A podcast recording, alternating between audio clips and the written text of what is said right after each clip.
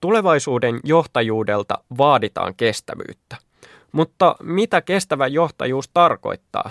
Erityisesti teknologia-alalla ja mitä haasteita teknologinen murros tuo tullessaan yhdenvertaisuudelle?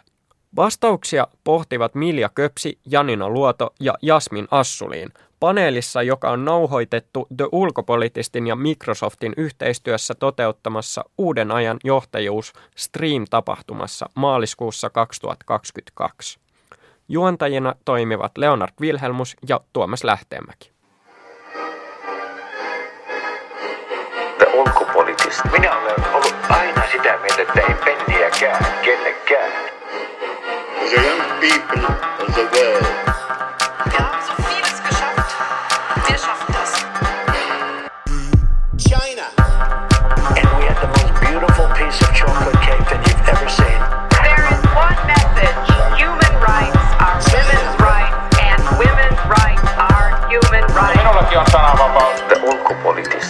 parempaa ulkopoliittista keskustelua. No niin, ensimmäisen paneelin aika tältä päivältä. Keskustellaan tänään siis ja nytten teknologisen murroksen haasteista kestävälle johtajuudelle. Tuota, esittelen tässä meidän puhujat seuraavaksi. Meillä on Milja Köpsi, Mimmit koodaa ohjelman vetäjä. Täällä Janina Luoto, ohjelmistoyritys Islet Groupin toimitusjohtaja sekä Jasmin Assuliin monimuotoisuutta, yhdenvertaisuutta ja inklusiivisuutta edistävän konsulttitoimisto Daydayn toimitusjohtaja. Oikein paljon tervetuloa teille kaikille. Kiitos. Kiitos. Yes, eli tänään meillä on tosiaan kolme näkemyksellistä johtajaa vieraanamme, jos voi näin sanoa, jotka kaikki työskentelee jollain lailla teknologian ja kestävyyden parissa. Ja näistä teemoistahan me tässä paneelissa tullaan sitten seuraavaksi puhumaan. Um, teknologia tarjoaa tosiaan paljon keinoja osallistaa marginalisoituja ryhmiä ja yksilöitä yhteiskuntaan, esimerkiksi talouden, tiedonvälityksen ja poliittisen keskustelun saroilla. Eli siinä on paljon potentiaalia.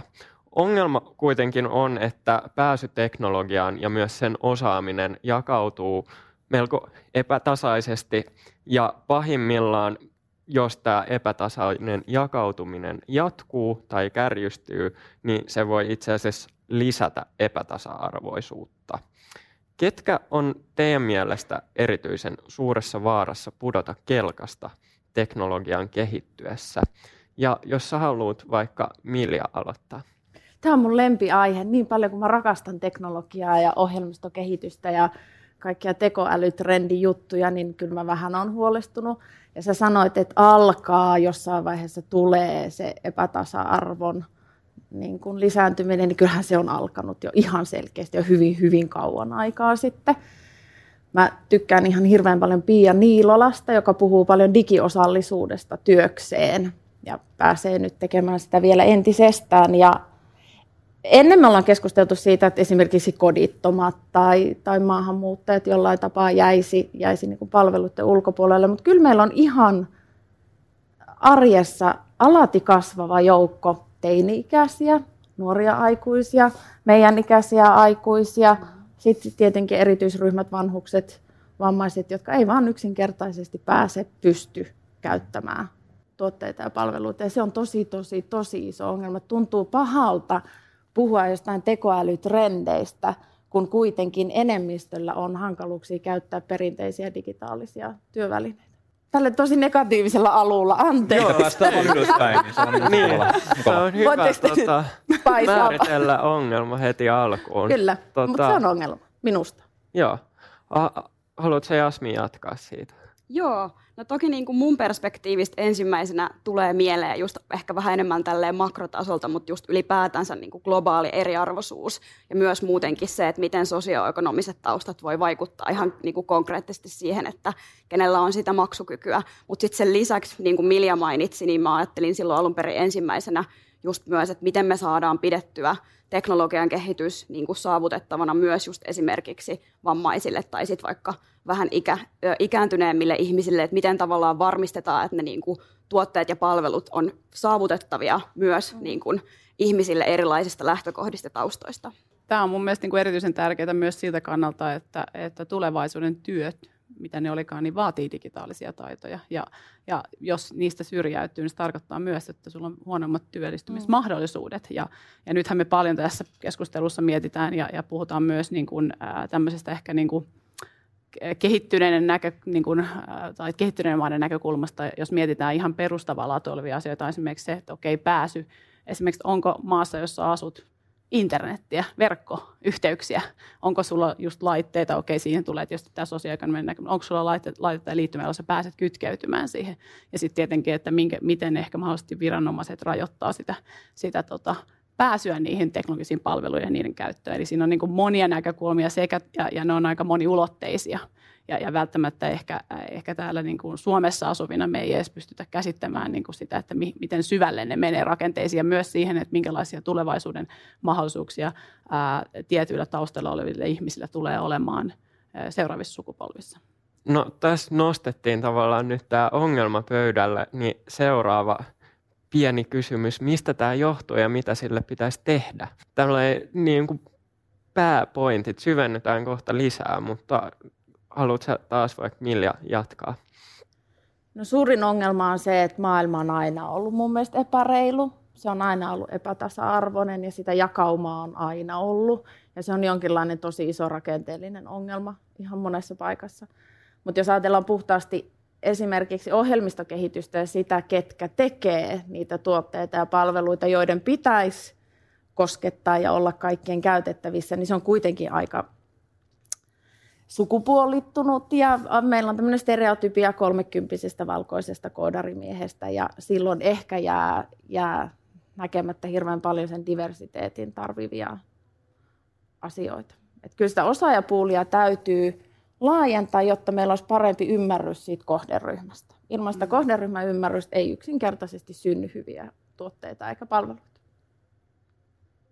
Joo. Joo, no mä var, niin jatkan tuohon, että niin kuin, toki vaikka näissä on tosi komplekseja syy-seuraussuhteita ja mm. historiallista painolastia ja kaikenlaista, niin kyllä mäkin niin kuin nostaisin sen, että, että edelleen on paljon diversiteettivajetta niissä tiimeissä ja yrityksissä, jotka rakentaa näitä, tätä teknologiaa ja näitä tuotteita ja ja palveluita. Ja, ja tota, siitä on tehty esimerkiksi tutkimuksia, että jos vaikka tiimissä on yksikin tiettyä demografista taustaa edustava henkilö, niin todennäköisyydet, että sä pystyt niin kuin huomioimaan sen siinä tuotekehityksessä kasvaa yli sataprosenttisesti. Eli jos meillä on vaikka yksikin nainen tiimissä, niin todennäköisesti me voidaan, niin kuin, vaikka jos ajatellaan vaikka miten Oura ei ensimmäiset versiot välttämättä osannut niin kuin tunnistaa naisen hormonaalista vaihtelua, niin vaikka en tiedä tilannetta, mikä siinä tiimissä oli, mutta voisin kuvitella, että ehkä niin kuin jos niitä perspektiivejä olisi osattu huomioida paremmin, niin ehkä se olisi voinut se lopputulos olla toisenlainen. Eli niin kuin palatakseni siihen, niin se on ihan fakta, että kun meillä on diversiteettiä, se tuo orgaanisesti lisää perspektiivejä, joiden kautta meidän on helpompi rakentaa inklusiivisempia tuotteita ja palveluita ja teknologiaa. Joo, mä oon siis täysin samaa mieltä luonnollisesti, että, että tota, se lähtee siitä tietenkin, että kuka niitä tavallaan palveluita ja tuotteita kehittää ja, ja toteuttaa. Ja, ja tota, tää, tietenkin tällä hetkellä, niin kuin, niin kuin on sanottu, niin on hyvin homogeenisia ryhmiä ja, ja tota, tietenkin ää, niin kuin sanoit Jasmin, niin tässä on se näkökanta, että jos otetaan enemmän eri taustaisia ihmisiä mukaan, niin varmasti se tuo parempia tuloksia, mutta mä uskon myös, että – sen lisäksi meidän pitäisi olla niin kuin systemaattisempia menetelmiä siitä, että, että me otetaan yhdenvertaisuus, mutta myös esimerkiksi ympäristö. Me, me otetaan ne tavallaan osaksi niitä projektimetodologiat, niitä kehittämistavallaan tapoja ja menetelmiä. Sitä kautta me pystytään varmistamaan, että vaikka meillä ei olisi nyt jokaisesta tavallaan lähtökohdasta olevaa ihmistä mukana, niin meillä olisi tavallaan semmoinen viitekehys, mihin me voidaan tukeutua ja, ja tavallaan tsekata, että ollaanko me osattu ehkä ottaa niitä huomioon. Ja myös sit sitä kautta tehdä jokaiselle tämmöiselle teknologiaprojektille vaikuttavuustavoitteet että minkälaisia tavoitteita meillä on. Ja se tavoitteet pitäisi sitoa näihin yhdenvertaisuuteen ja, ja ympäristövaikutuksiin. Se, se olisi mun mielestä semmoinen, että, että toki diversiteetti on valtava ongelma niissä kehitystiimeissä, koska ne on liian homogeenisia, mutta sitten pitäisi olla myös menetelmät kunnossa, jotka sitten tukisi ehkä siihen suuntaan siirtymistä, että me pystyttäisiin niinku tarjoamaan tämmöisiä niinku palveluita, jotka, jotka sitten ottaisiin huomioon. Ehdottomasti. Mutta tuossahan on just se, että jos ei ole niitä määrätietoisia tavoitteita, niin sulla ei ole myöskään niitä määrätietoisia tekoja. Että jos Kyllä, ei sitä ole ihan näin. selkeästi tehty sitä päätöstä, että nyt perehdytään siihen, että mikä se ongelma on ja miten tämä ratkaistaan, ja sitten lähdetään tekemään niistä steppejä, niin mitä ei tapahdu. Että on ihan sama, että kuinka paljon me istutaan tässä keskustelemassa siitä aiheesta, jos ei siihen oikeasti esimerkiksi Kyllä. johtajat, johtajat Kyllä. tuota, ota sitä selkeää kantaa. Niin. Tuntuu, että johtajuudesta ja johtamisesta ylipäätään puhutaan tänä päivänä erittäin paljon. Ja, ja tuota, tässä meidänkin tapahtumassa tituleerataan kestävää johtamista ja halutaan nostaa sitä sanaparia esiin. Tuota, tässä kun sitä käsikirjoituksia tehtiin, niin huomattiin, että käsitteenä on aika, aika monipuolinen ja ehkä osittain myöskin aika hämärä. Ja ehkä tähän alkuun on hyvä, hyvä käydä teidän näkemyksiä tietyllä kierroksena tiiviisti läpi siitä, että mitä se teille käytännössä tarkoittaa. Ja nyt mä, Leo, vähän rikon tätä sun, sun, tota, sun, sun tota spinniä tässä ja, ja tota, otetaan vaikka Jasmin ensin. Että mitä kestävä johtajuus käytännössä sulle tarkoittaa ja sitten katsotaan sitä sieltä inklusiivisuustyön ja antirasismityön näkökulmasta. Joo. No siis itse asiassa mun on pakko aloittaa sillä, että kun me ju- me juteltiin Miljan kanssa ennen tätä paneelia, niin me niin kuin molemmat lähdettiin vähän siitä, että, että on, niin, että on niin kuin hankala edes hahmottaa sellaista johtajan identiteettiä. Mun mielestä se oikeastaan kertoo vähän siitä uuden ajan johtajuudesta. Että meilläkin tavallaan on niin, äh, niin kuin toisiaan johtavat henkilöt tiimissä ja me kaikki niin kuin johdetaan toisiamme, että on niin kuin ollut vaikeaa edes, edes rakentaa sellaista johtajuuden identiteettiä, joka mun mielestä kertoo siitä murroksesta. Mutta sitten jos mietitään kestävää johtamista, niin mulle ehdottomasti siinä keskiössä on inklusiivinen johtaminen, joka mulle tarkoittaa sitä, että oikeasti ymmärretään sun tiimin, sun henkilöstön, sun johdettavien monimuotoisuutta ja ymmärretään sitä niinku oikeasti, jotta pystytään niinku tarjoamaan sellaisia yksilöllisiä työkaluja ja empatiaa ja ymmärrystä sille, että jokainen voi oikeasti päästä niinku täyteen potentiaaliinsa. Niin mulle sitä on kestävä johtajuus. Hmm. Joo, toi on hyvä pointti ja se on varmaan niin kuin johtamisen haaste. Mä, mä täysin tota, on samaa mieltä, että mulla on niin kuin jopa ollut vaikeaa, jos joku lähestyy minua ja sanomalla niin kuin tavallaan kutsumalla mua johtajaksi, koska mä koen niin vahvasti, että mä oon kollega. Mm. Ja mä uskon, että tavallaan johtamiseen perustuu myös paljon se, että sä oot hyvä kollega sun mm. niin kuin, ottamatta kantaa, kuka siellä organisaatiossa sunkaan tekee töitä. Ja tota, se on yksi asia, mutta sitten toinen on, niin kuin mä uskon paljon siihen, Milja, mitä sä äsken sanoit, eli päätöksiin. Eli tavallaan siihen, että kuitenkin tyypillisesti ne, jot- jotka tekee päätöksiä, niin ne voi tehdä vaikutuksia Mm. ja vaikuttaa niihin asioihin. Ja itsellä on ollut tässä nyt tavallaan, on paljon pohdiskellut tätä asiaa, niin on, on tullut sellaiset kolme asiaa, mitkä, missä, mitä kiinnitän ihan jokapäiväisessä tekemisessä ja uskon paljon niin kuin tavallaan tekojen kautta, kautta tuota vaikuttamiseen. Ja ne kolme asiaa on käytännössä äh, profit, planet ja people. Ja tärkeimpänä people, mä uskon, että teknologia-alaa, jos miettii, niin tärkein voimavara jokaiselle yritykselle kiistämättä on ne ihmiset Hmm.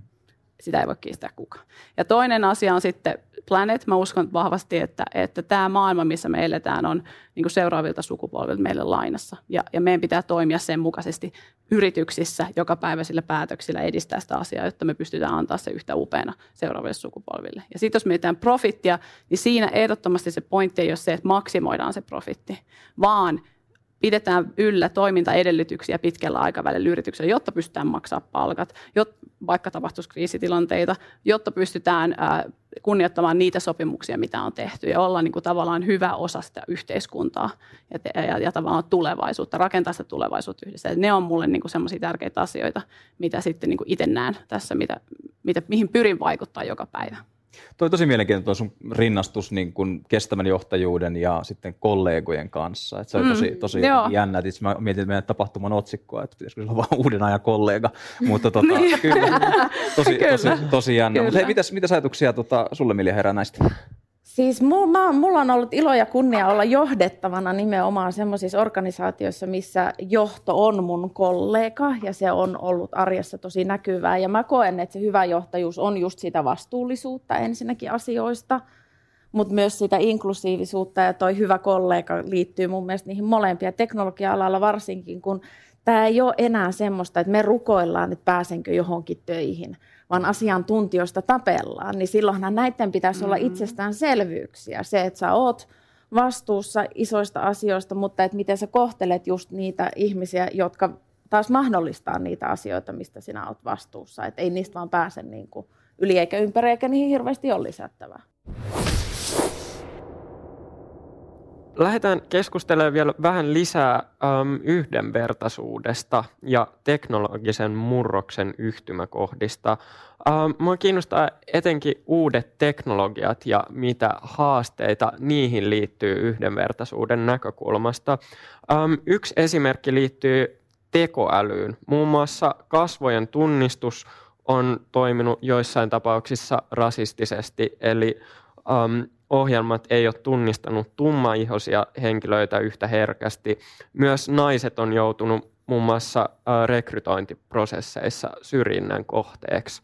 Mistä nämä ilmiöt teidän mielestä kertoo? Haluatko vaikka Janina tällä kertaa Joo. ottaa No koppia? siis selkeästi hän kertoo tästä, mitä me äsken keskusteltiin, eli ne, jotka tavallaan kehittää niitä tuotteita ja palveluita, teknologisia tuotteita ja palveluita, niin on liian homogeenisia ryhmiä pystyäkseen tai osatakseen, osatakseen ottaa huomioon erilaisuutta. Ja, ja sitten sitä siinä samalla tavallaan puuttuu ehkä se viitekehys siitä, miten, miten sen tulisi tehdä, miten pystytään ottamaan ne huomioon, vaikka sitten olisi homogeenisempia ryhmiä. Ja, ja tota, tietenkin myös siitä, että, että monesti nykyään teknologia on myös itse oppivaa ja, ja usein valitettavasti niin se oppi perustuu historiatietoon, joka on äh, tavallaan tietyllä puolueellista, joka sitten niin kuin haasta, on, on niin kuin haastavaa, että, että totta kai silloin tämä teko, tavallaan äh, oppiva, oppiva teknologia tekee päätöksiä, jotka on puolueisia, jos, jos se perustaa tavallaan sen tekemisen siihen historiadataan, mikä on puolueesta. Että, että siinä on monta niin kuin, monta tavallaan aspektia, mitkä, missä on aika paljon tekemistä vielä, että päästä semmoiseen maailmaan, missä yhdenvertaisuus olisi niin kuin teknologian näkökannalta otettu huomioon kaikissa niin kuin ratkaisuissa ja palveluissa. Mä oon ihan hirveän huolestunut tästä keskustelusta, koska siis niin ihanalta kuin tekoälykeskustelu, koneoppiminen kuulostaa ja se meitä kaikkia viihdyttää, niin faktahan on se, että hirveän iso osa ihmisistä ei ymmärrä sitä, että vaikka se on tekoälyä ja se oppii itsessään, niin on olemassa kuitenkin jotain lähtödataa, mistä lähtee sitä hakemaan. Ja se, että miksei meillä keskustella enemmän siitä, että mistä se hakee just sen mm. tietonsa sieltä historiasta tai asenteista tai niistä rakenteista, vaan keskitytään jotenkin vaan semmoiseen utopistiseen tulevaisuuskeskusteluun siitä, että nyt kaikki ongelmat on ratkennut. Ja tämä on se, mistä meidän pitäisi puhua yhä enemmän ja enemmän ja pitää just nimenomaan huoli siitä, että se on, sitä ei vaivaa mitkään tiedostamattomat asenteet ja se ei perustu millään tapaan siihen historiaan. Että jos se lähtökohta, se nollapiste on valmiiksi anteeksi vituillaan, niin mm. eihän siitä tule koskaan sen parempaa. Ja tässä me eletään jo sitä aikaa, kun se on lähtenyt jo jonnekin. Mm sinne, missä sen ei pitäisi olla. Että meidän pitäisi ihan sairaan nopeasti peruuttaa. Ja Milja, toi on tosi mainiosti sanottu, koska se alkupistehän on niin kuin jokaisessa näissä aspektissa, mitä me ollaan nostettu esiin, niin se ongelma. Niin. että... niin eli tässä on tavallaan tosi rakenteellisesta ongelmasta Kyllä. kyse, vaikka usein niitä halutaankin nähdä yksittäistapauksina. Niin... Täysin rakenteellinen. Täysin. Joo. Kyllä. Joo, no mitä, mitä tälle voisi silleen tehdä, jos ottaa nämä konkreettiset esimerkit nyt, mitkä mä tässä aiemmin mainitsin, niin miten tätä lähdettäisiin purkamaan jossain yrityksessä? Niin, no mä ehkä jatkan tuosta, mitä, mitä niin kuin Milja ja Janina niin kuin sanoi, että, että niin kuin tiedostamattomat ennakkoluulot ja semmoiset ajatuksen niin kuin vinoumat, mitkä totta kai vääjäämättä tulee meidän historiasta ja meidän yhteiskunnan norveista ja siitä, mitä niin kuin mitä käsitetään vaikka normaalina ja toivottavana tosi tiedostamattakin, niitä ei voi ikinä poistaa niin kauan kuin on ihmisiä, mutta just sillä niin kuin diversiteetillä sitä saadaan navigoitua. Tai mä en tiedä, onko navigointi paras sana, mutta me pystytään niin kuin vaikuttamaan siihen, että kun meillä on niitä erilaisia perspektiivejä, niin sitten on joku, joka haastaa sitä dataa. Sitten on joku, joka haastaa sitä, niin kuin, että miten tätä lähdetään kehittämään. Ja toivottavasti systeemisellä tasolla, jos miettii pikkuhiljaa, niin ei sitten päästäisi niin kuin lähemmäs sellaista tilannetta, missä ei rakenneta sellaista tekoälyä, joka ei tunnista vaikka niin kuin mustaa ihmistä tai vaikka niin kuin Google on luonut aikanaan, kun oliko se tekoälyä, joka ei erottanut Google-fotosovelluksessa niin kuin mustaa ihmistä gorillasta, tai että on vaikka niin kuin tällaisia edelleen ollut tämmöisiä niin kuin saippualaitteita, jotka ei tunnista vaikka muuta kuin valkoista ihonväriä, niin toivottavasti päästäisiin lähemmäs sellaista tilannetta, missä tällaista ei enää tapahtuisi ainakaan niin systemaattisesti. Ja tuossa tulee taas, päästään palaamaan siihen vastuullisuuteen ja siihen päätöksentekoon, että meidän on niin kuin tehtävä konkreettisesti päätös siitä, että on asia, mihin me halutaan vaikuttaa. Et Janina on hyvä esimerkki johtajasta, joka omassa yrityksessään tekee konkreettisia tekoja ja tekee selkeitä valintoja edistääkseen sitä monimuotoisuutta ja, Ja taas Day Day on yritys, joka auttaa yrityksiä oppimaan, kun heillä itsellään ei ole siihen resursseja. Ja tässä niin kuin mun mielestä ongelma on taas se, että se vastuu latautuu tosi paljon yksittäisiin mm-hmm. ihmisiin ja yrityksiin. Niin kyllä mä edelleenkin peräänkuulutan myös meidän valtiolta ja yhteiskunnalta ja päättäjiltä enemmän semmoista selkeää kannanottoa tähän asiaan ja siihen, että ne yksinkertaisesti myöntää sen ääneen, että on rakenteessa ja historiassa vika ja että nyt me tartutaan tähän näin. Ja edelleenkin liputan esimerkiksi digiministerin puolesta aivan järkyttävän paljon, koska siellä voisi olla paljon duunia, koska sieltä yhteiskunnastahan se lähtee se rakenteellisuus. Niin meidän pitää pystyä sieltä ottaa vastuuta ja, ja muokkaamaan asiat Saanko kuntoon mä, heti. Ja saanko mä jatkaa tuohon, ja tämä on niin tosi nyt inhimillinen yksilötason neuvo, mutta mä ehkä niin tuosta jatkaisin vielä siihen, että et se, että me opitaan tunnistamaan näitä rakenteellisia haasteita, jotka seisoo vaikka niin kuin yhdenvertaisuuden rakentamisen tiellä, niin silloin me ei tarvita pelkästään sitä, että me yksilöinä opitaan uutta, vaan se tarkoittaa myös sitä ja vaatii myös sitä, että me opitaan myös tietyistä totutuista ajattelutavoista ja malleista pois. Ja ehkä se on sellainen niin kuin suunta, mihin me voitaisiin vähän yrittää niin kuin kääntää meidän mindsettiä, niin se voisi auttaa meitä vähän eteenpäin yksilöinä. Ja mä valitettavasti myös työssäni kohtaan ihan hirveän paljon sitä, että ajatellaan, että näillä asioilla ei olisi oikeasti mitään merkitystä, että se on vaan semmoista ylätasan tasa-arvokeskustelua, joka ei kiinnosta ketään, koska vähemmistöryhmät. Ja sitten mun täytyy aina tuunaa sitä mun tapaa keskustella näistä asioista ja ruveta puhumaan liiketoiminnasta ja bisneksestä. Et niin paljon kun me välitetään ihmisistä ja halutaan, että kaikilla on tasa-arvoiset mahdollisuudet, niin jos siitä et satu välittämään ja välität vaan rahasta, niin kun kaikki ihmiset käyttää tuotteita ja palveluita, jos sä haluat tehdä hyviä tuotteita ja palveluita, jos sä haluat pärjää kilpailussa, niin ollaanhan me nähty jo, että ne firmat, missä on monimuotoisia tyyppejä, niin kyllä ne johtaa sitä kisaa. Mm. Ja anteeksi, mä sanon ääneen, mä tunnen jotenkin itseni aatteen petturiksi, kun mä puhun rahasta ihmisten kustannuksella, mutta valitettavasti maailma taitaa olla vähän raadollinen sen suhteen vielä. Mm. Kyllä se on. Joo. Tämä on hyvä aasin siltä seuraavaan kysymykseen. Tai tätä on tässä paljon pohjustettu ja musta tuntuu, että me ollaan tässä melkein hyödyttömiä Tuomaksen kanssa että vielä tätä keskustelua niin hyvin eteenpäin, mutta silti. Tosi kiva kuunnella. Jep, jep. Tota, haluatko Tuomas jatkaa? Joo, ehdottomasti oikeastaan tästä, tästä siltana, niin mainitsit tuosta digiministeriöstä ja, ja, ja muusta tämän tyylisestä niin päätöksenteon tarpeellisuudesta, niin me voitaisiin nyt seuraavaksi keskustella siitä, että miltä, miltä tota, teknologiayhtiöiden johtoportaat sitten tällä hetkellä näyttää, eli ne henkilöt, jotka siellä päätöksiä tekevät. Aika paljon on ollut puhetta viime aikoina Suomessakin siis ihan hallituspaikoista ja sukupuolijakaumista näissä, niin mitä herä, ajatuksia tämä herättää?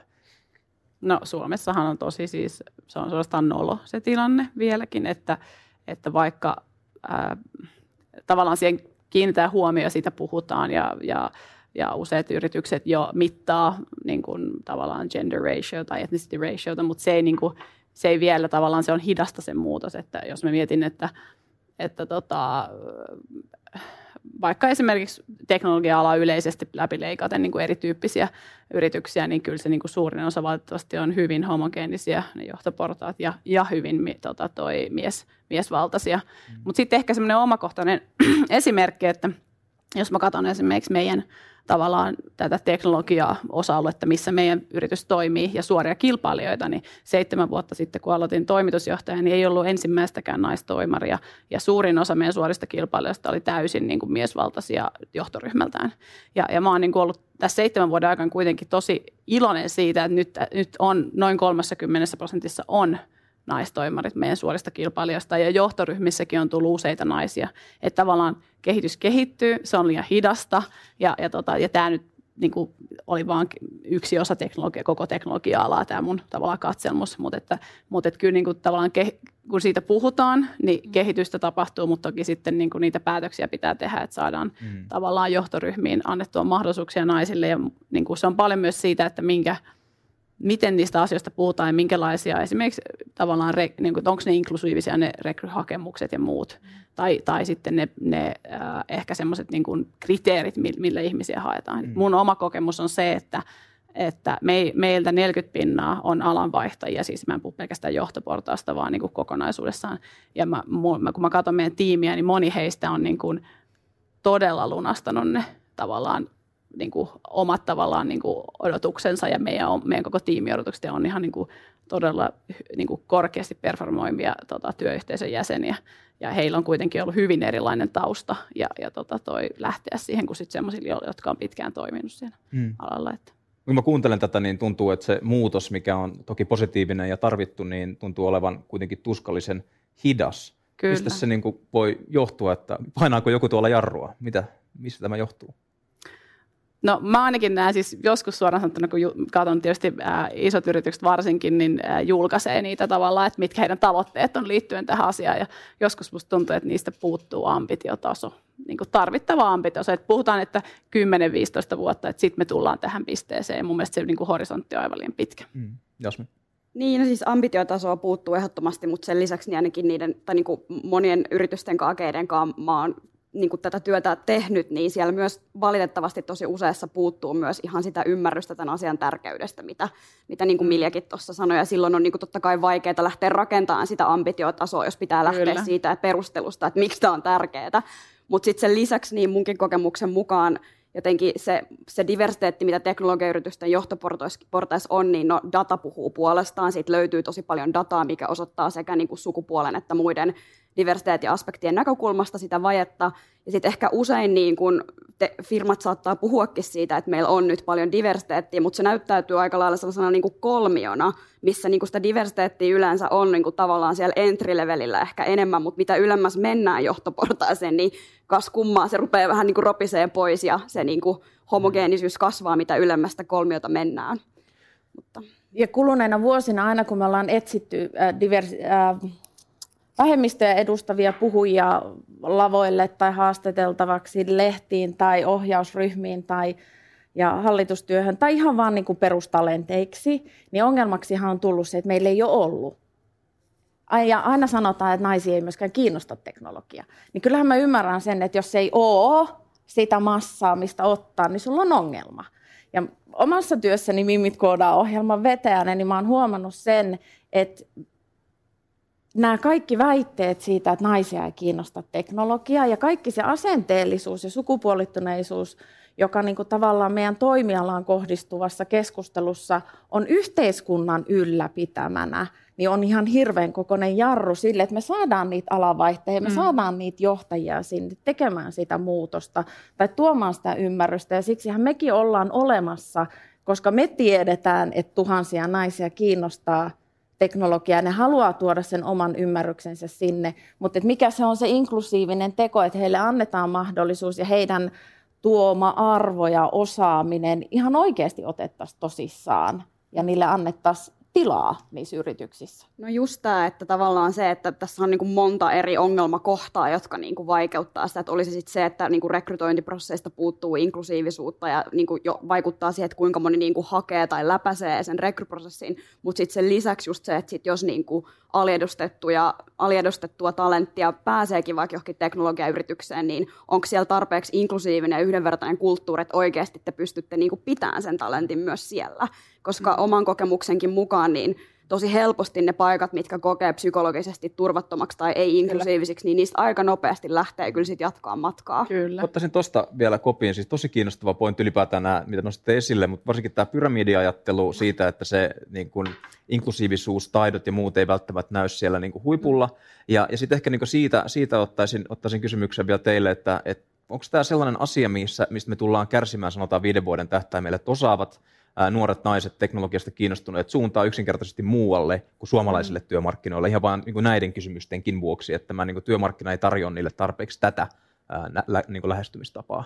Mä näen omassa työssäni sen, että toivo on herännyt ja muutos on herännyt, että vaikka tilanne on edelleen hidas ja vaikea, niin kyllä Suomessakin ollaan päästy aikaharppaukseen mm. eteenpäin. Että Mimit ohjelmaankin on osallistunut jo yli 70 yritystä, jotka on valmis tarjoamaan – niitä uusia mahdollisuuksia, mutta koska elämme kuitenkin kansainvälistä ja rajatonta aikaa, niin kyllä mä näen myös täältä liippaavan talentteja muualle. Mm. mm. Koska täällä on tiettyä asenteellisuutta, joka ei myöskään muille vähemmistöryhmille anna tilaa. Tässähän täytyy nyt siis muistaa, että ei puhuta vain miehistä ja naisista, vaan on muitakin sukupuolia, seksuaalisuuksia, ikäryhmiä, ikää, kansallisuuksia, uskontotaustoja. Ja Suomessa on valitettavasti edelleen meidän asiakkaat esimerkiksi haluaa, että, että talentit puhuisi suomea Ihan naurettavaa mm. siis, anteeksi vaan nyt, mutta et miksi pitäisi aina puhua suomea. Mm. Kyllä meillä on mun mielestä iso myös semmoinen niin kuin aivovuoto on. ulos. Että tuota, itsekin asuin kymmenen vuotta ulkomailla ja tein töitä ja oli niin kuin, ää, aika shokki tulla Suomeen, koska mm. ihan sen takia, että meidän vaikka stadin keskustaan, niin tunsin tosi epävarmaksi tota, ja semmoiseksi niin epäturvalliseksi, vaan sen takia, että kaikki näytti mun mielestä ihan samannäköisiltä ja pukeutui ihan samalla tavalla. Ja kun mä tulin Montrealista, jossa on oikeasti monikulttuurinen ympäristö, niin mun mielestä yksi niin kuin rakenteellinen ongelma on myös se, että aidosti me ei niin kuin osata houkutella ja antaa mahdollisuuksia esimerkiksi ulkomaalaisille tulla Suomeen ja tehdä niin kuin upeita uratarinoita ja näyttää esimerkillä sitä kautta, että täällä on niin kuin hyvä olla ja tehdä töitä. Että se niin kuin, siinä on kun puhuttiin tästä että rakenteellisuudesta, niin se on kyllä niin kuin todella isosti rakenteissa. Ja, ja tota, kun me astutaan täällä kaukaisella saarella eristyksissä muista äh, niin kuin jo eurooppalaisista, puhumattakaan kenestäkään muusta, niin siis meillä on vaikea myös niin kuin ymmärtää sitä perspektiiviä ollenkaan. Me ei jostain niin kuin astua tavallaan niin kuin siihen, mitä se voisi olla. Otetaan vielä tiiviitä, sitten siirrytään eteenpäin. Mä siis asun vielä maaseudulla, missä näkyy vielä se, että meillä tapahtuu sitä jakautumista myös siis Suomen sisällä. Että kyllähän me täällä pääkaupunkiseudun kuplassa ymmärretään näitä asioita, mutta mä näen siellä maaseudulla koko ajan nuorten lähtevän jonnekin muualle, joko pääkaupunkiseudulle tai ulkomaille, ja se on mun mielestä myös hyvin hälyttävä asia, merkki mä voisin tuoda tähän ihan lyhyen näkökulman vielä vähän erilaisen perspektiivin siitä, että varma, on just varmasti niin kuin aivovuotoa ja komppaan kaikkea, mitä, mitä molemmat sanoitte. Mutta sen lisäksi mä huomaan mun työni kautta, että miten monissa teknologiafirmoissa ne ihmiset, jotka on tavalla tai toisella taustastaan johtuen aliedustettuina, on myös tosi väsyneitä. Ja ne saattaa niin kuin uupua tavallaan sen inklusiivisen johtajuuden ja sen inklusiivisen kulttuurin niin kuin puutteen takia. Ja se on myös asia, mikä mua tässä niin kuin huolettaa, että miten niin kuin miten ihmiset uupuu ja miten ne jaksaa. Ja on aina tavallaan pakko tulla kaapista ulos ja edustaa sitä omaa viiteryhmäänsä, niin se koska, muu, koska mm. muuten se muutos ei tapahdu ja siitä jotenkin otettava vastuu ja se väsyttää, vaikka sen vastuun mm. pitäisi tulla sieltä johdon puolelta eikä sen yksilön vastuulle laittaa sitä kaikkea. No miten tätä sitten pitäisi käytännössä muuttaa? Yksi tosi konkreettinen kysymys, mistä paljon keskustellaan, on aina kiintiöt ja niistä väitellään. Onko se teidän mielestä yksi tapa niin kuin ratkoa tätä? Ja sitten siihen liittyen jatkokysymyksen, jos on, niin keille kaikille se pitäisi olla se kiintiö? niin, kiintiöt on mun mielestä tapa ää, ää, kohdentaa huomiota. Ja Eli, asettaa tavoitteita. Niin, ja asettaa tavoitteita ehkä mitata siihen. Että tavallaan just ehkä näistä syistä, mistä Jasmin sä sanoit, koska ei joillakin niin, äh, tai hyvin, monella, hyvin moni on niin etuoikeutettu, esimerkiksi niin kuin me tässä ollaan, hyvin on etuoikeutettuja ihmisiä monella tavalla, niin me emme edes niin kuin ymmärrä tavallaan, että mistä ne asiat johtuu ja miksi ne on tärkeitä. Ja, ja silloin niin kuin, ää, tietyllä tavalla, kun pistetään, oli sitten kiintiöitä tai tavoitteita niille asioille, niin silloin pystytään myös niin kuin mittaamaan ja katsomaan, että ollaanko päästy eteenpäin niissä. En, niin kuin henkilökohtaisesti en niin kuin kannata kiintiöitä, mutta mun mielestä sitten taas, jos niitä ei ole, niin silloin se on, tai tavallaan jos ei niitä tavoitteita, en puhu kiintiöistä, mutta ehkä tavoitteita, jos ei niitä ole, niin silloin on myös vaikea sanoa, missä mennään näiden asioiden kanssa. Ja tässä kiintiökeskustelussa valitettavasti, varsinkin sosiaalisessa mediassa, niin ei keskitytä siihen, että sen kiintiön tavoitteena on tavoittaa mahdollisimman erilaisia ihmisryhmiä ja poimia sieltä ne parhaat osaajat sen sijaan, että ennen olisi vain yhdestä ryhmästä haettu. Ja se halutaan aina unohtaa mm-hmm. ja sitten se vedetään sinne siihen keskusteluun, että no niin, sä sait työpaikan, koska sinä olet homo, tai no niin, sinä sait työpaikan, koska olet nainen, että osaatko oikeasti yhtään mitään. Ja se mm-hmm. harmittaa mua ihan suunnattomasti, Kyllä. koska siinä unohdetaan sen kiintiön työkalun niin kuin, niin, tai mikä se perustava niin. laatua oleva niin kuin syy sille on, että miksi semmoinen lopputulemana tehty. Miten sä, mitä sä Jasmin ajattelet, että tätä on tavallaan aika lailla myös sun työn ytimessä keskeinen kysymys niin. varmaan. No, tämä on ehkä sellainen boksi, jota, jota mä en ehkä viitti lähteä nyt ihan liikaa avaan, koska sit siihen saisi upotettua tosi paljon aikaa.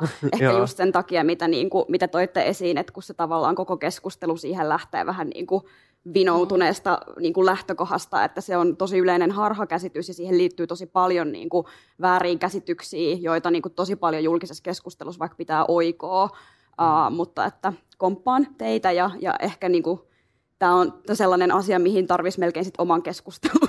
Joo, joo. Oma paneeli. Tota, mua vielä kiinnostaa se turvattomuus, mistä sä puhuit. Tämäkin on niinku semmoinen, mistä voisi sit varmaan, sä pidät tästä varmaan aika pitkiä koulutuksia, että miten tätä voisi muuttaa. Mutta jos sä haluaisit nostaa jonkun yhden pointin, että et tavallaan joku ulkopuolelta tätä kattova, niin voisi vähän tarttua tähän, että mistä, mistä siinä on niin kuin kyse, että mitä yritykset voisi tehdä paremmin niin, että ne olisi turvallisempia.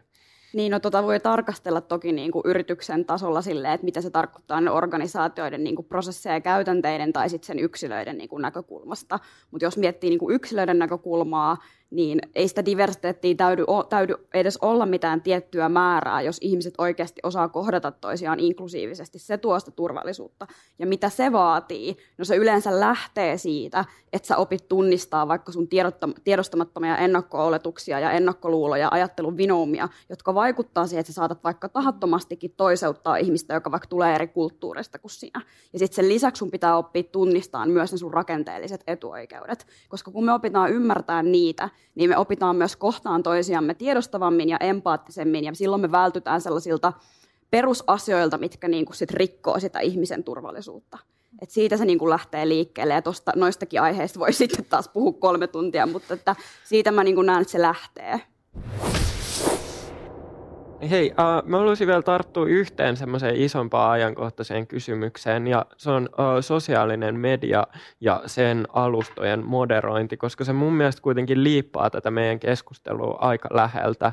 Sieltä voisi niin kuin nähdä tavallaan, että siinä on kaksi, kaksi perspektiiviä. Että toisaalta on niin kuin, sitä, että sensuroidaan joidenkin ryhmien sisältöä, josta, jota ei ehkä pitäisi sensuroida, ja sitten toisaalta jätetään paljon sisältöä moderoimatta, jota ehkä pitäisi, muun muassa tällaista naisvihamielistä puhetta ja häirintää. Niin, äh, mitä, mitä tälle teidän mielestä pitäisi tehdä, ja onko tässä myös taas taustalla ongelma siitä, että nämä yhtiöt, jotka tarjoavat niitä alustoja, niin ei ole tarpeeksi tietoisia näistä ongelmista tai että siellä ei ole sitä osaamista tai kiinnostusta. No jos ihan tämmöisenä raakana esimerk- esimerkkinä nostetaan esiin naisten kohtaama häirintä, niin kaikkien muiden ihmisryhmien on ehkä vaikea hahmottaa, että miten arkipäivästä se on ja miten monikanavaista se on. Ja jos sä et ymmärrä niitä viestejä, minkälaisia ne on tai missä kanavissa ne tulee tai minkä muotoista ja sisältöistä se on, niin sun on hirveän vaikea lähteä myöskään ratkaisemaan sitä ongelmaa.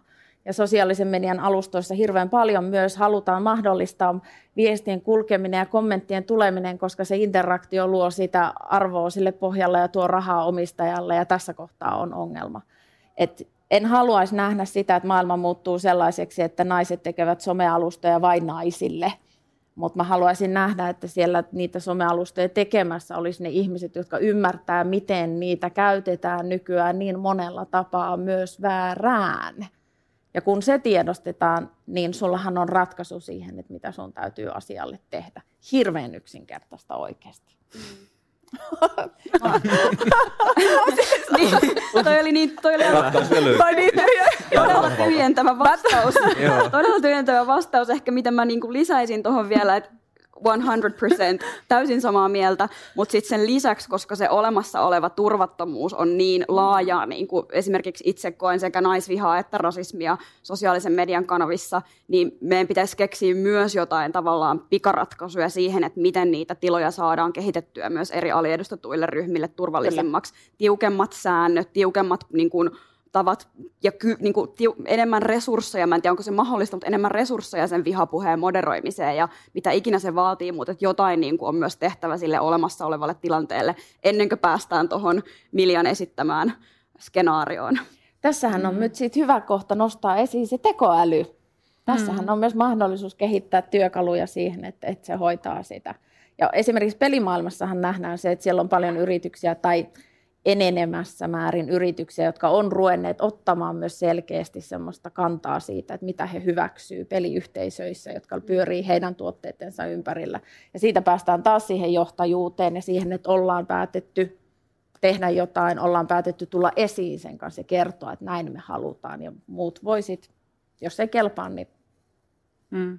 Mä näen, että teknologiayrityksillä, varsinkin isoilla, niin on, on, on tosi iso vastuu ja Kyllä. valta ja ihan niin kuin perustavanlaatuisten ihmisoikeuksien niin kuin varjelemisessa. Ja, ja tota toi, äh, ihana, kun sait näin opportunistin, että sä näet, että se on helppoa. Mä koen taas, että on niin kuin välillä voimattomaksi itse, niin kun mä katson sitä keskustelua, että, että mit, miten tähän voi vaikuttaa, kun kuitenkin niin kuin me, tai jos mietitään digitaalista maailmaa, niin se on jo niin kuin isommin vaikuttaa meidän ihmisiin kuin fyysinen maailma, erityisesti kehittyvissä maissa. Ja se on niin kuin sen tavallaan niin kuin digitaalisten, ihmisten digitaalisten oikeuksien tavallaan niin kuin puolustaminen, niin mun mielestä se on tosi monimutkainen ja monitahoinen. Ja siinä on niin kuin, totta kai yksilöiden, niin kuin teknologia voi käyttää yksilöiden niin kuin, tietotaidon ja ymmärryksen lisäämiseen. Sitten on tietysti niin kuin lainsäädäntö ja instituutiot, jota, jota kautta pystyy sitä tekemään, mutta se on niin kuin tosi mun mielestä moniulotteinen ja monitahoinen tavallaan niin kuin, ää, verkko niin sanotusti, joka, joka tota, mä en usko, että siihen on niin kuin helppoa tämmöistä niin kuin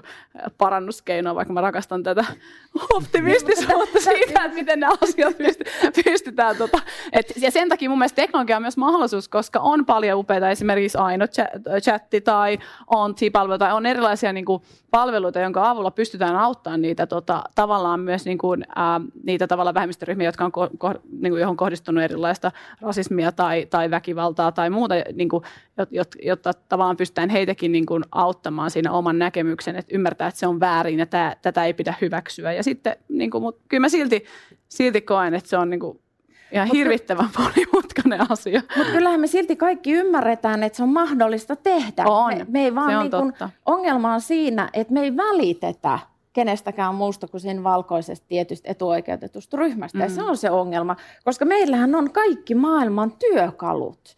Ja se vaatii vaan sen päätöksen, että nyt me ei hyväksytä, mutta koska me mennään se raha edelle ja ne kusipäät tuo sitä rahaa sinne, niin me annetaan niiden mellastaa. Mm. Ja tämä on se ongelma. Mutta kyllähän meillä on mahdollisuus muuttaa vaikka hyvin lyhyessä ajassa meidän somealustoja tai on, Varsinkin, koska ne on keskittynyt. Et mä, mä oon sitä mieltä, että se on ihan totta, että tuossa mielessä niin se on silti se, että pystytäänkö sitä kokonaan poistaa digitaalisessa maailmassa, joka on tosi no iso, siis niin se on, se on vaikeaa, mutta ehkä Kyllä. sanotaan, että ne pääkanot, missä ihmiset tai suurin osa ihmisistä pyörii, niin ehkä niissä. Mm. Otetaan tähän loppuun vielä kierros. Aivan, aivan tosi hyviä, hyviä näkemyksiä tullut tässä aika laaja-alaisestikin ja muutama kirosanakin siellä on tippunut. Niin kaikki, on, kaikki on ihan hyvin, mutta tota, ehkä kanettina sen verran, että ennustetaan vuotta 2025. Yksi teknologia-alaan linkittyvä ongelmakohta, johon uskotte tai haluatte uskoa, että on korjaantunut? Korjaantunut, mä ehkä sanon edistynyt, mutta tota, mä tämän teeman hengessä haluan nostaa sen, että mä haluan nähdä sellaisen tilanteen, että 2025 just tähän kolmioon tai pyramidiin viitaten me, meille nähtäisi jo enemmän diversiteettiä siellä teknologiayritysten johtoportaissa. Mä näen oman työn kautta, että, että sieltä tulee koko aika alanvaihtajanaisia ja vähemmistöryhmiä edustavia ihmisiä tekemään sitä teknologiaa ja heille kun annetaan se mahdollisuus, niin meillä on jo paljon, paljon monimuotoisempi tekijätiimi ja meillä on myös paljon parempia tuotteita ja palveluita. Mm. mm. Joo, mä oon samalla linjoilla, että, että jos pelkästään puhutaan vaikka sukupuolesta, niin naisia on alle 20 pinnaa teknologialla. Mä toivon, että 2025 mennessä on 40-60 pinnaa. Ja tota, toki myös sitten muuten diversiteetin näkökulmasta paljon tota toi edistystä tapahtunut.